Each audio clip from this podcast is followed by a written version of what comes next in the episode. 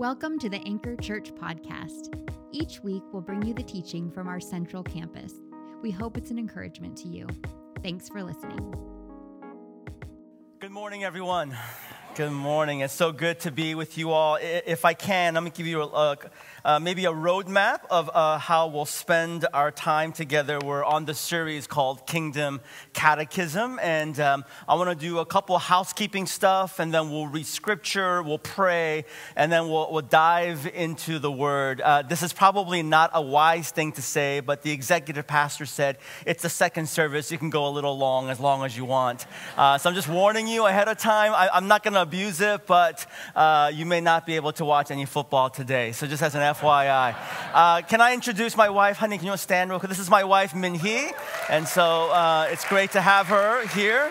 Um, we uh, still live in Seattle. I was supposed to move to DC a few years ago, but the pandemic kind of stopped that. And so, uh, my wife and I, we've been married now, marching towards our 26th year. We have three mostly grown children. Our eldest, who's turning 24 tomorrow, uh, a couple months ago, we dropped her off at the airport with her multiple bags, and she's our first kid that has completely left the nest, left Washington, and she has moved to Brooklyn, New York. And so we're still processing and grieving all of these things. And, uh, but people always look at us and go, wow, you have three grown kids and, and they, you look so young. And I always say, praise God for Asian genes. Uh, uh, uh so, um, but uh, I have been traveling a little bit and just got back from some international travel. And the reason why I want to say this is because I don't want to take more time uh, than necessary just to encourage you, if you wouldn't mind, at some point this week, if you have an opportunity to check out a couple of the areas that God has placed us in in this season. Uh, my wife and I, uh, we started a humanitarian organization about 12 years ago called One Day's Wages, where we inspire people around the world world to give up one days of their wages at least once a year. Uh, and so, in about 12, 13 years, we've been able to uh, invest about $9 million around the world in small projects. And so, if you get a chance, check out one day's onedayswages.org. And then, two and a half years ago, um, I took on a new leadership call in Washington, D.C. And so, I'm serving as the president of a Christian advocacy organization called Bread bread for the world. Uh, it's a very, I, I, I, would say, with humility, it's a very significant uh, organization that seeks to end hunger. And right now, uh, we are in the worst global hunger crisis in at least 50 years uh, and it will probably get worse before it gets any better. So I just spent some time in Kenya meeting with smallholder farmers and faith and pastors from all around Africa. Made a stop in Italy to spend some time with the World Food Program, uh, UN agency. And so I would love to encourage you when you have an opportunity, bread.org. Uh, I spend the bulk of my time with members of Congress and the administration. It is incredibly challenging uh, for the obvious reasons reasons that you know in our polarized times, and yet we feel like this is where we need to be at to engage our members of Congress, to advocate for our neighbors near and far, both in the U.S. and around the world, who are struggling with hunger. So, again, thank you for doing that. If you have your Bibles with you, I want to encourage you to join me and turn to Matthew chapter 21, verses 1 to 11. Matthew 21, verses 1 to 11, and this is Jesus entry into Jerusalem. And I know as we read this, some of you will be puzzled because this is typically a passage that a church reads during what we call Palm Sunday in the Christian calendar. And hopefully, as we go through the sermon, you'll kind of get a sense why I felt convicted to particularly preach on this passage. So, friends, listen now for the word of God. As they approached Jerusalem and came to Bethphage on the Mount of Olives, Jesus sent two disciples, saying to them, Go to the village ahead of you, and at once you will find a donkey tied there with her colt by her. Untie them and bring them to me. If anyone says anything to you, say that the Lord needs them, and he will send them right away. This took place to fulfill what was spoken through the prophet Say to daughter Zion, See, your king comes to you, gentle and riding on a donkey, and on a colt, the foal of a donkey. The disciples went and did as Jesus had instructed them. They brought the donkey and the colt and placed their cloaks on them for Jesus to sit on. A very large crowd spread their cloaks on the road, while others cut branches from the trees and spread them on the road.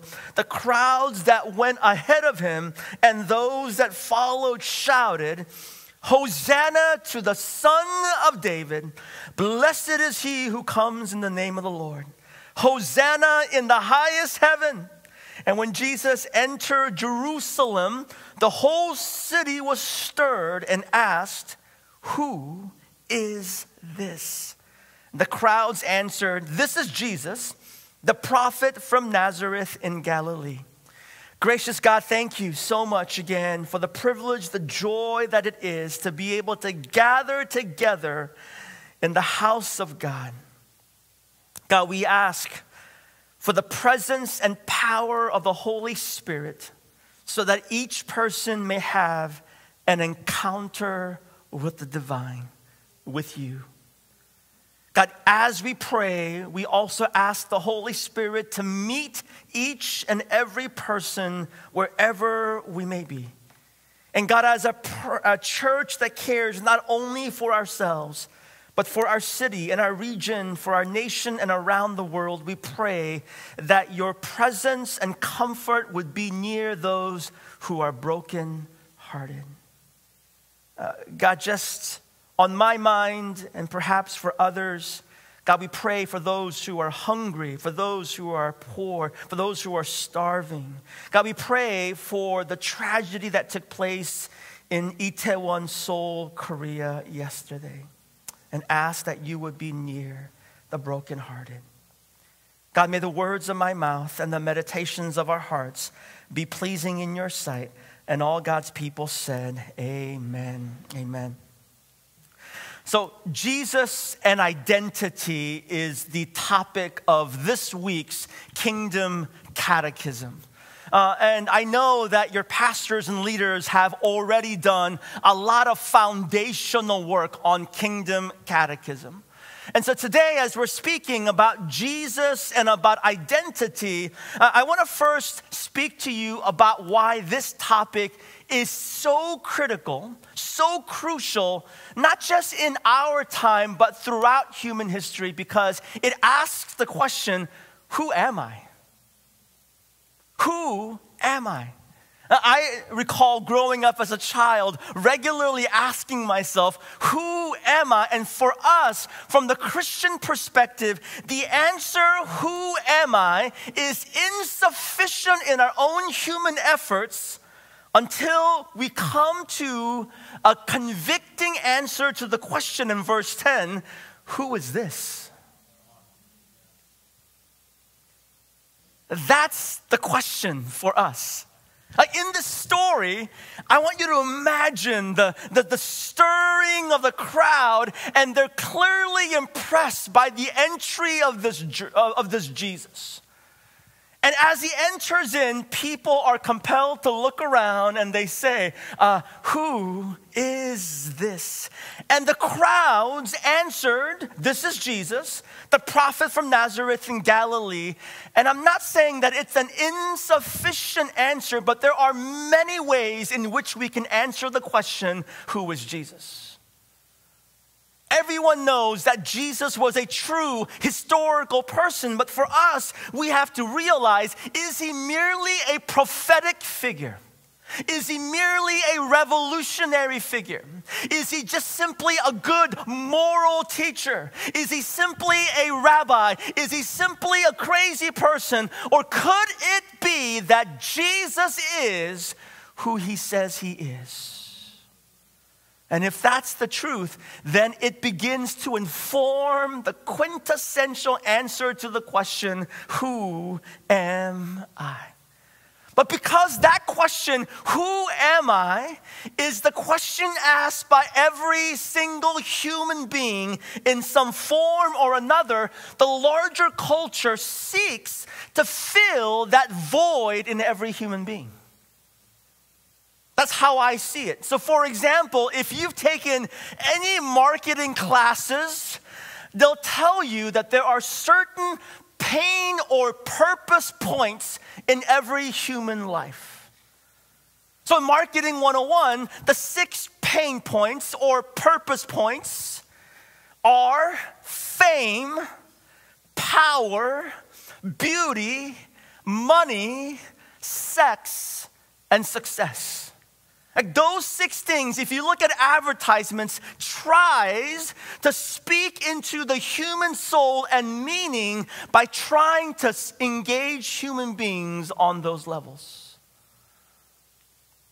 Now, I'm not trying to vilify marketing. The danger about these pain points is for us to understand that there is nothing in this world that can speak worth and meaning to our human souls than the one who has created us. So I'll give you an example. Uh, sometimes Christians get into these silly debates about what kind of cars Christians should be driving or not. Uh, and, and again, in the 80s, it used to be a huge debate. Uh, some of you might not know this, but there were debates that Christians shouldn't drive certain kinds of cars that are costing this or have that logo and that emblem.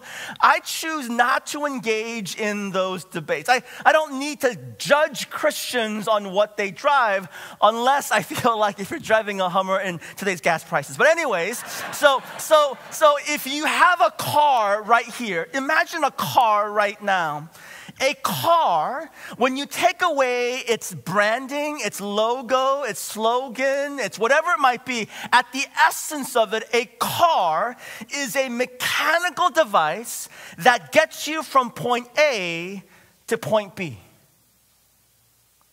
In its bare essence, that's what it is. As humans, we add lots of nuances and layers about horsepower and safety features and all worthy stuff. What's amazing to me is that we as human beings sometimes we think that mechanical device has the capacity to speak worth into my human soul. If I buy this car, I'll be so much more. And that we actually then begin to use that framework to look at the worth of other human souls.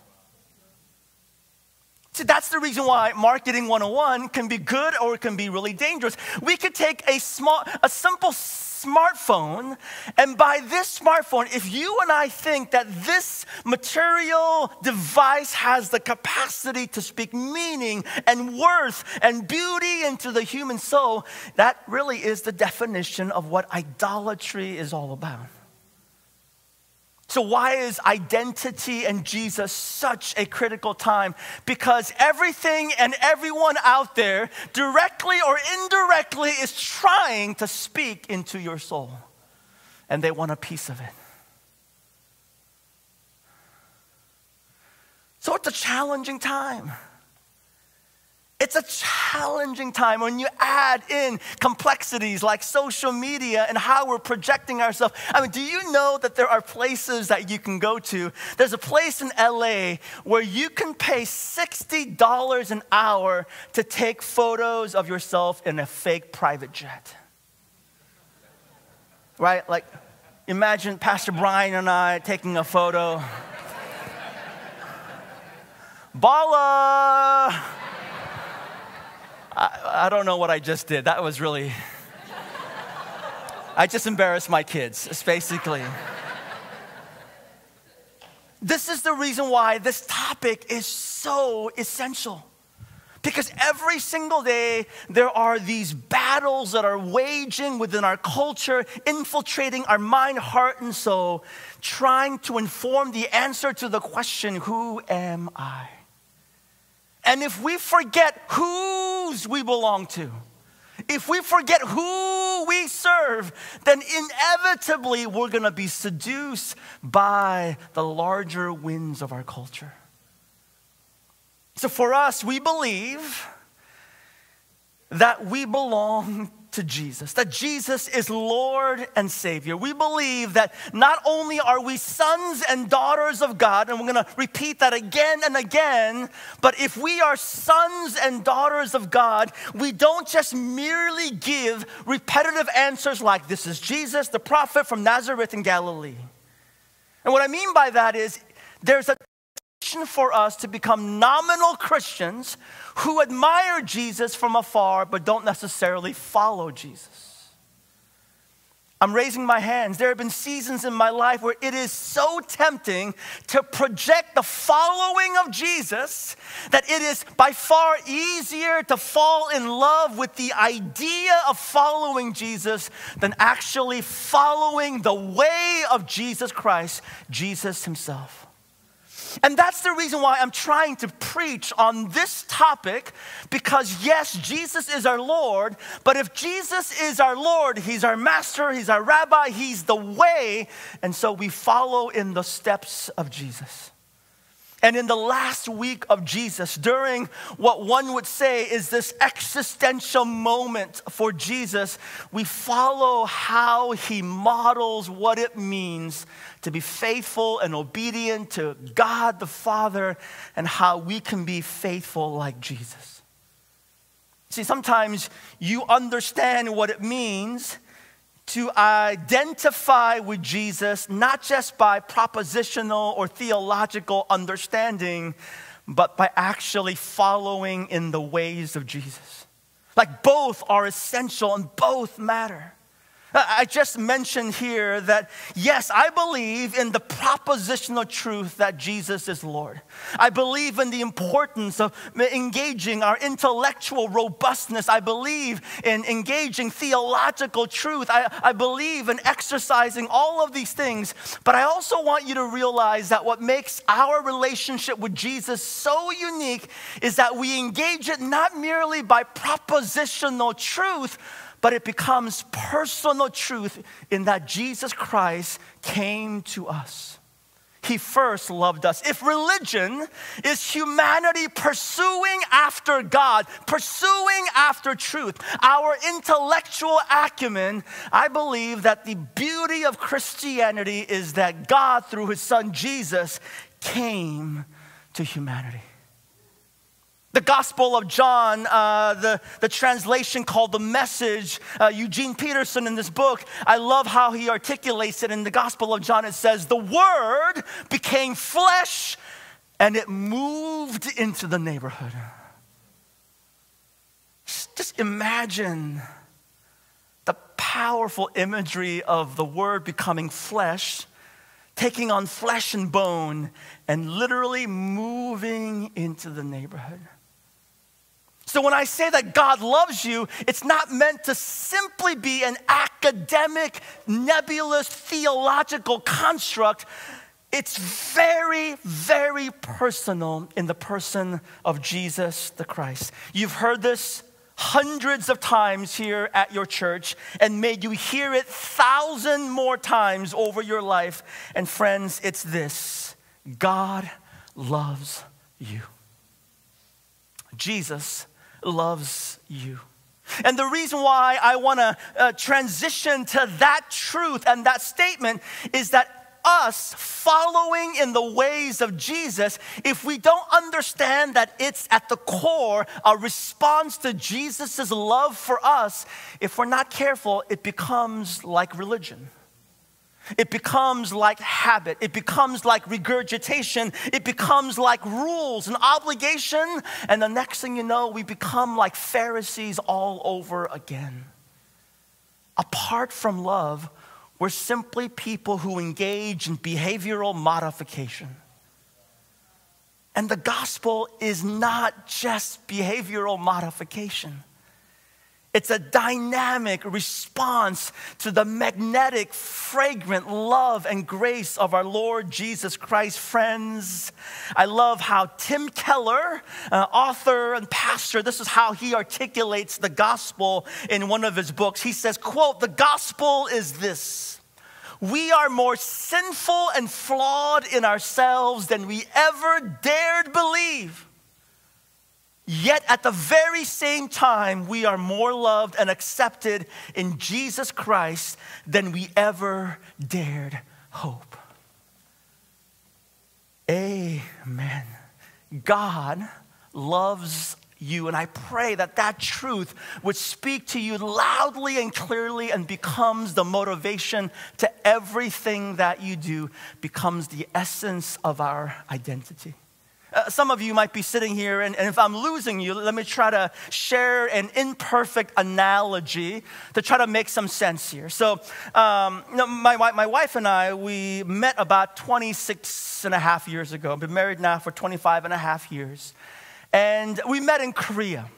I was a pastor at a church in Korea, and she was a, counselor at a different organization. And during my last week in Korea, before returning back to the States, I decided to ask her out on a date. Uh, we had five very intense dates before we were in a long distance relationship.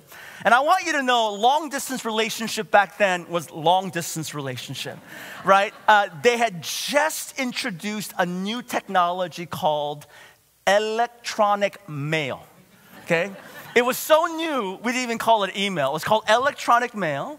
So we started writing letters because we were scared of this diabolical thing called electronic mail on DOS format. And if you have no idea what I'm talking about, it's okay. And um, phone calls during that time, I recall it was a dollar thirty-five a minute between 9 p.m. and 1 a.m. Okay? A dollar 35. So I remember the first month because we had just started dating. We were like doing quiet times together. We did prayer time together. Our first phone bill came out $1,000. And so I said to her respectfully, you know what? Uh, you pray on your own. Uh, you do your own quiet time, and then we'll have to strategize. What? So this is a very different time. My our daughter is in a long distance relationship, and when she's complaining about the challenges of long distance relationship, both my wife and I are like, hoo hoo, zero empathy. So on our first date, we were having a very good date. Had dinner together. It was at this place, this neighborhood in Seoul, Korea. And it's during dessert that Min Hee asks what I consider to be the scariest question any human being can be asked, and certainly for men she looks at me and she's like staring at me. Just imagine like Korean drama, there's music. You know, I don't know if you watch K drama on Netflix. If you don't, don't start. Um, and, and, so she's looking at me and she says, uh, Eugene Shi, uh, Eugene. She says, Tell me everything about your life.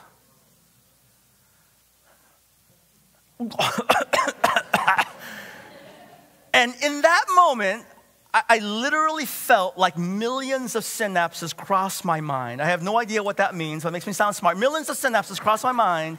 And I was struggling with that question because at that moment, I'm computing in my own head do I tell her everything or do I tell her the Christian version? Right? The Christian version. We struggle with that sometimes. Like for me, the Christian version sounds very much like a very famous hymn. Uh, Minhee, um, thank you for that uh, uh, vulnerable question. And, uh,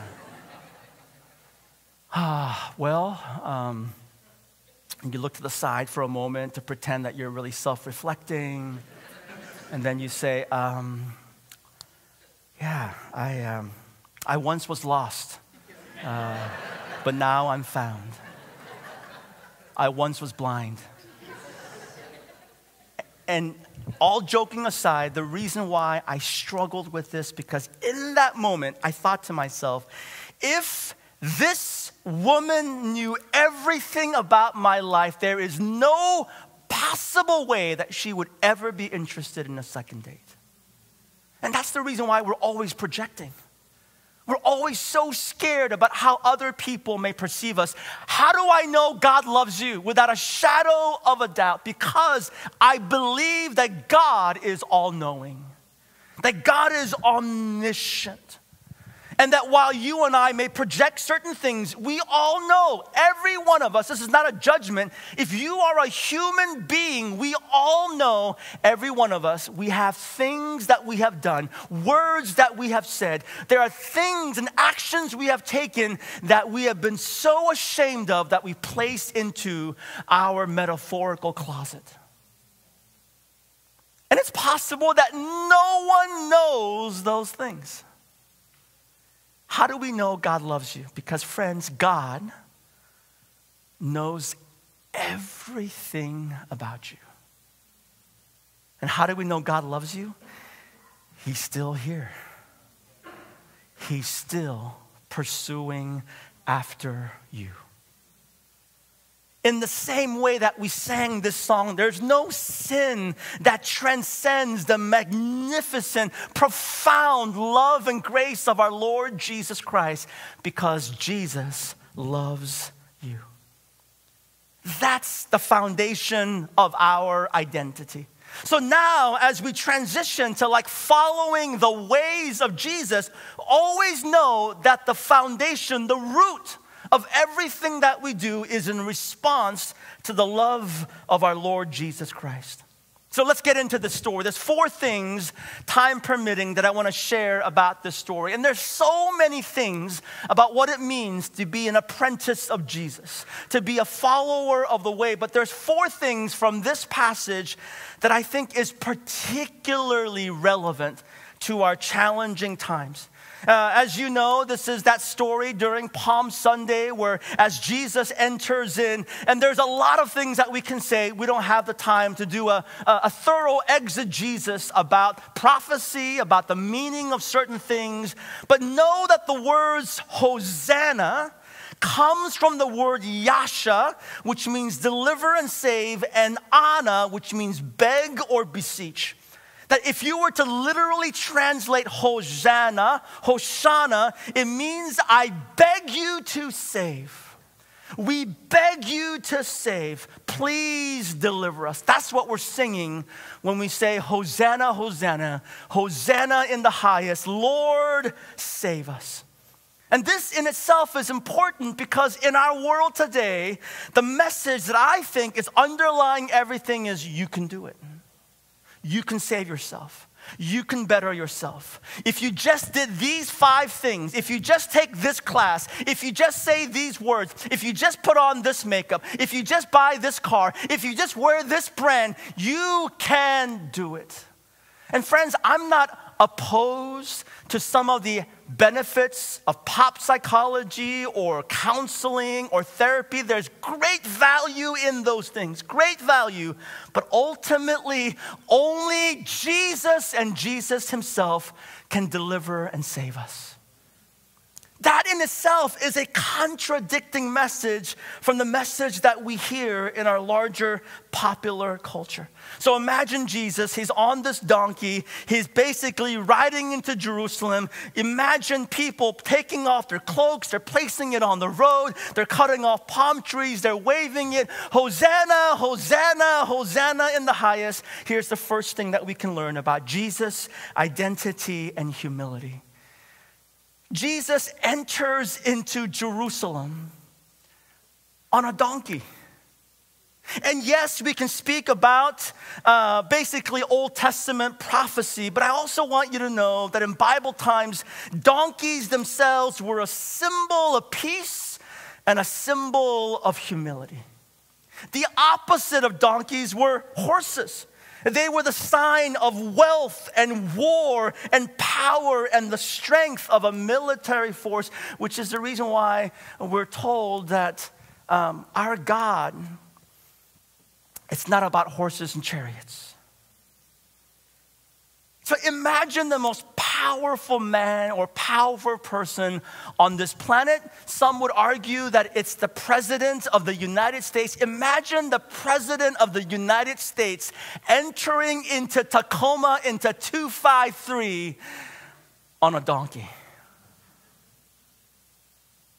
Like it's absolutely incongruous. And yet, Jesus chooses to enter to give an expression of the kind of king that he is. But it's not just this. There's a story by the name, or a theologian by the name of Karl Barth. Karl Barth is a Swiss theologian, and I think it's safe to say that he's probably one of the most influential modern theologians of our times. Some would argue that he is the greatest modern theologian of our time. And in one of his talks, he refers and, and, and shares about his struggle with the term goat. He's the greatest theologian of this time, and he simply says uh, that he is simply the donkey in the story. Let me backtrack a little bit. I want you to imagine what's going on here hundreds of people, cloaks on the ground, waves, people waving the palm trees. Is it possible that initially Jesus on this donkey, the donkey is entering into Jerusalem, and then after a while, the donkey realizes, wow, this is not my typical journey. Why are all of these people shouting, Hosanna, Hosanna? Why are these people placing cloaks for my feet? To walk over. Why are these people waving palm trees? Is it possible that on this journey, Karl Barth says this, not my words, Karl Barth says, is it possible that the donkey becomes seduced and misled into thinking that the story is about the donkey?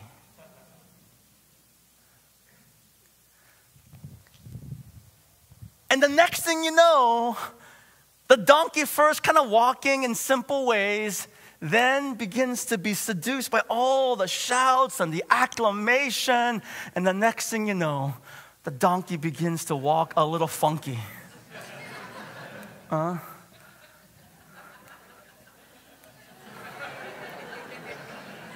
Uh, where's my DJ? I... Is it possible that Christians themselves who begin this journey with right intentions, right focus, rooted in the gospel of Jesus, in the identity that Jesus must increase, I must decrease. But after a while, our logos, our egos, our lights, our pulpits, our musicians, our bands, our buildings, our institutions, our denominations, our branding, our tribalism, those things begin to expand at the expense of Jesus Christ. I mean, have you ever heard of a Christian or a Christian leader or pastor who, when they began their journey, who go through a painful moment of being humbled because of their pride?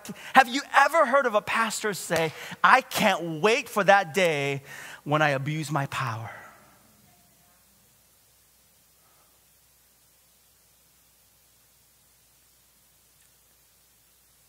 And it's not just Christian leaders, I'm speaking about you and me. I can't wait when I become self reliant on my worth, on my success, on my degrees, on my wealth, on my 401k, on my possessions. I can't wait till I become greater. I'm telling you right now, it is very possible that as you go along this journey of life, next thing you know, if you lose your focus on who you are, what you're about, and who you serve, you think it's about you. Can I just share a confession? I was at a conference, this is many years ago. I'm at a conference in LA and I'm speaking at this conference. It was an honor, it was this very famous venue in LA, blah, blah, blah. And I just slipped my mind just slipped. And I became allured by the lights and Orpheum Theater and all of these things. And I'm just kind of going about doing my thing, pretending to, hey, it's all about Jesus. And I'm walking around, and I, my wife, who's uh, right here, she sits me down and she goes, What's wrong with you? and I said, What are you talking about? This is literally verbatim the words that she says. She goes, You're walking differently. No, no, I'm not. Judger. I don't know how I was walking, but I think about this donkey story. And I just wonder if there was this little, a little story, a, a little strut. It can happen to every single one of us. Here's the second thing that we can learn Jesus' identity and a different kind of power related to the first one is I want to juxtapose what power looked like during the time of Jesus, and then you can translate what that looks like for us today. You see, because I think one of the temptations of our world today is to utilize, to pimp the name of Jesus for our own agenda. It sounds really adversarial and combative. I'm not trying to, but I just think that this is the danger of cultural Christianity, where we want to sprinkle on the name of Jesus without necessarily following the ways of Jesus. So think about this story. I'm not quoting two whole paragraphs from a particular author, and he's talking about how rulers and kings during the time of Jesus entered into cities. So you've got Jesus entering on a donkey. Here's this author speaking about a Roman general by the name of Aemilius Paulus and how he enters into the city of Rome. Aemilius, quote, had won a decisive victory over the rebellious Macedonians. His victory was so complete that he had captured the king of Macedonia and led him back to Rome as a prisoner of war, together with thousands of other prisoners and an abundance of plunder that had been taken from the Macedonians. When Aemilius entered Rome, Plutarch tells us his triumphant procession through the city lasted no less than three days. The first day was dedicated solely to carrying around Rome all the artwork that Aemilius and his army had looted from Macedonians. Just imagine them going through Tacoma with artwork looted from the Macedonians. The second day, they displayed all the weapons of the Macedonians. And when the day finally came for Aemilius himself to make his glorious entrance, he was preceded by 250 oxen whose horns were covered in gold. Afterwards came the vessels carrying the gold coins that had been taken, according to Plutarch, no less than 17,000 pounds.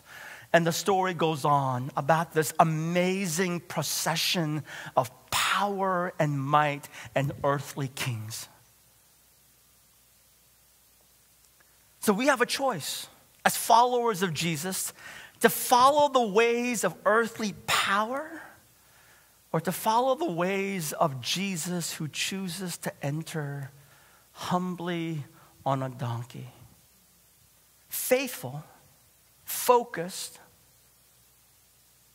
that juxtaposition. In fact, the story of the final days of Jesus that still gets me every time is the story that Jesus, during his last days, he's washing the feet of his own disciples. There are some historians that have said that there were certain things that certain levels of slaves were not did not have to do, and one of them was washing the feet of their masters. Jesus, our Lord, gets on his knees, washes the feet of his disciples, including the one that he knew was going to betray him.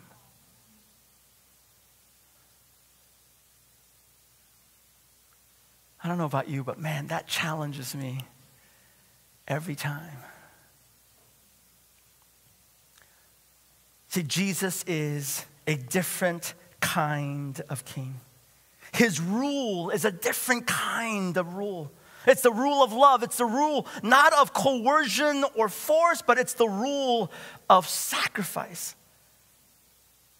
Jesus is winning his subjects not by force and by suppression, which was par the course of that world, and sometimes it feels like our world today. But Jesus goes to die for them. He is not the king who asks what you can do for your country. He is the king who does for you what you could never do for yourself.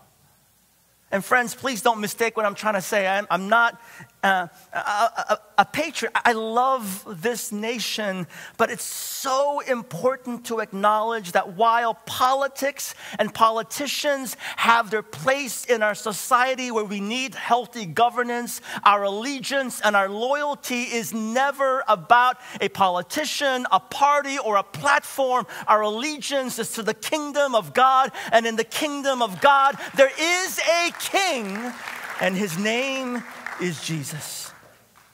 So, the third thing, friends, is Jesus' identity and faithfulness.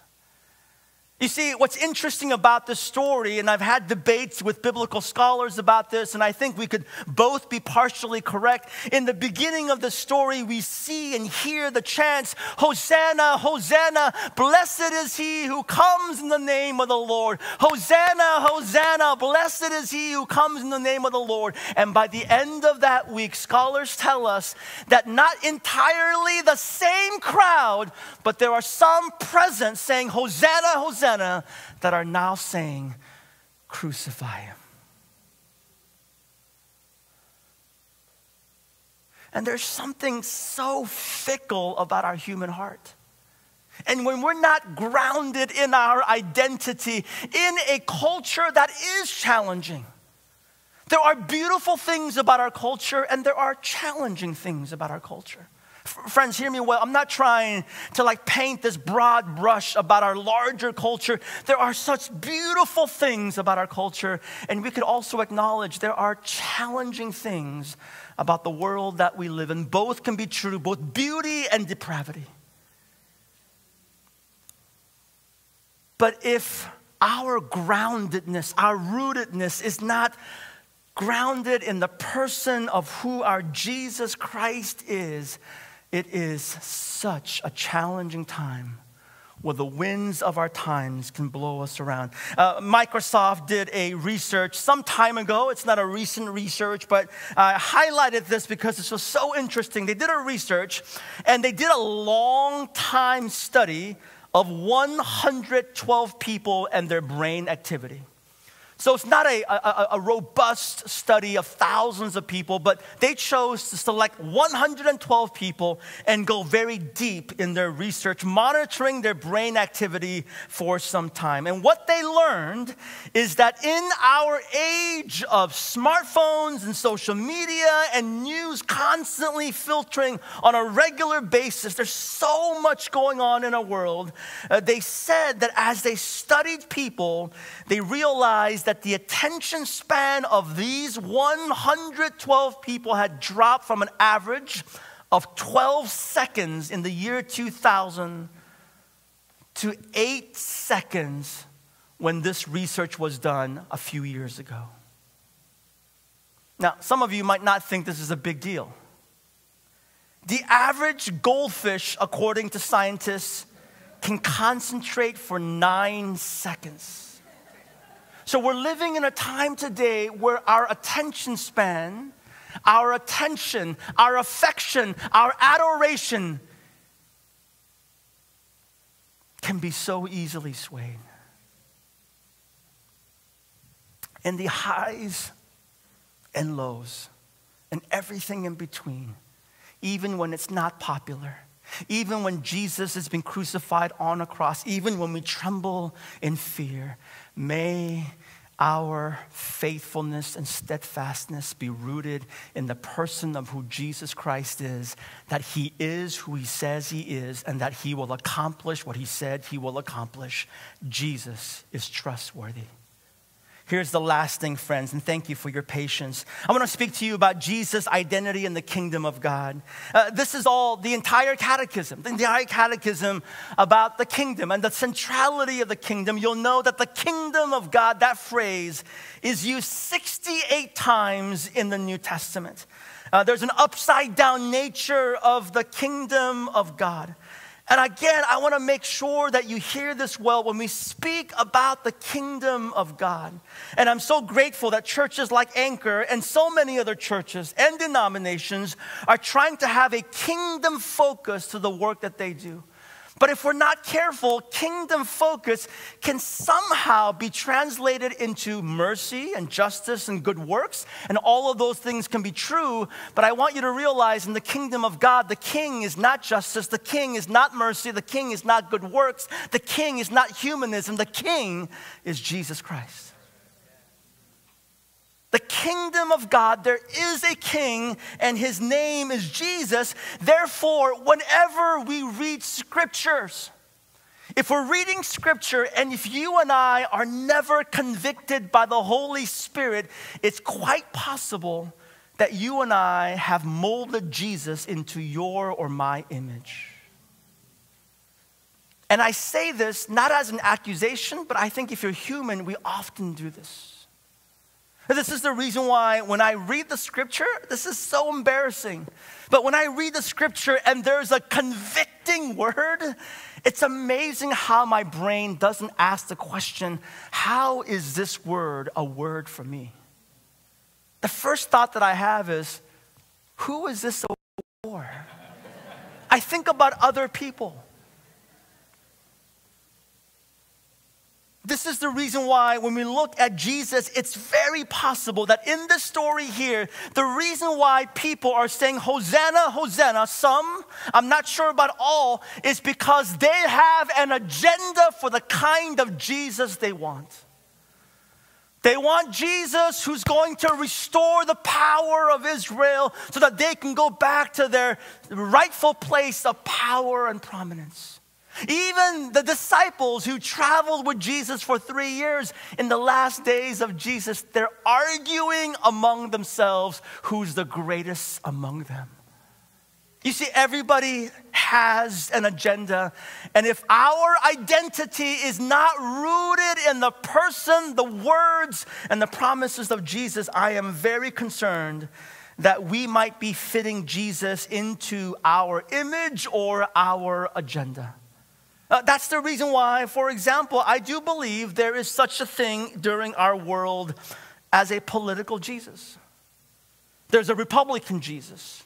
There's a Democrat Jesus. There's a conservative Jesus. There's a liberal Jesus. We have socialist Jesus, feminist Jesus. We have mixed martial art Jesus. We have social justice Jesus. We have revolutionary, militant Jesus, nationalistic Jesus, January 6th Jesus. We have homeboy Jesus, bless me Jesus, essential oils Jesus, my least favorite Jesus. We have Enneagram Jesus, ATM Jesus, Healer Jesus. We have black, brown, Asian Jesus. We have white, blonde, blue eye Jesus, in case of emergency Jesus, prosperity Jesus, poverty Jesus.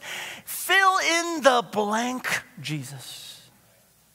If you're like me, the temptation is to try to mold Jesus into my agenda. And rather than you and I orbiting around the lordship of Jesus, we're asking Jesus to orbit around me. So if you're waking up tomorrow morning and you say, Jesus, here's my perfect plan for myself, now bless it.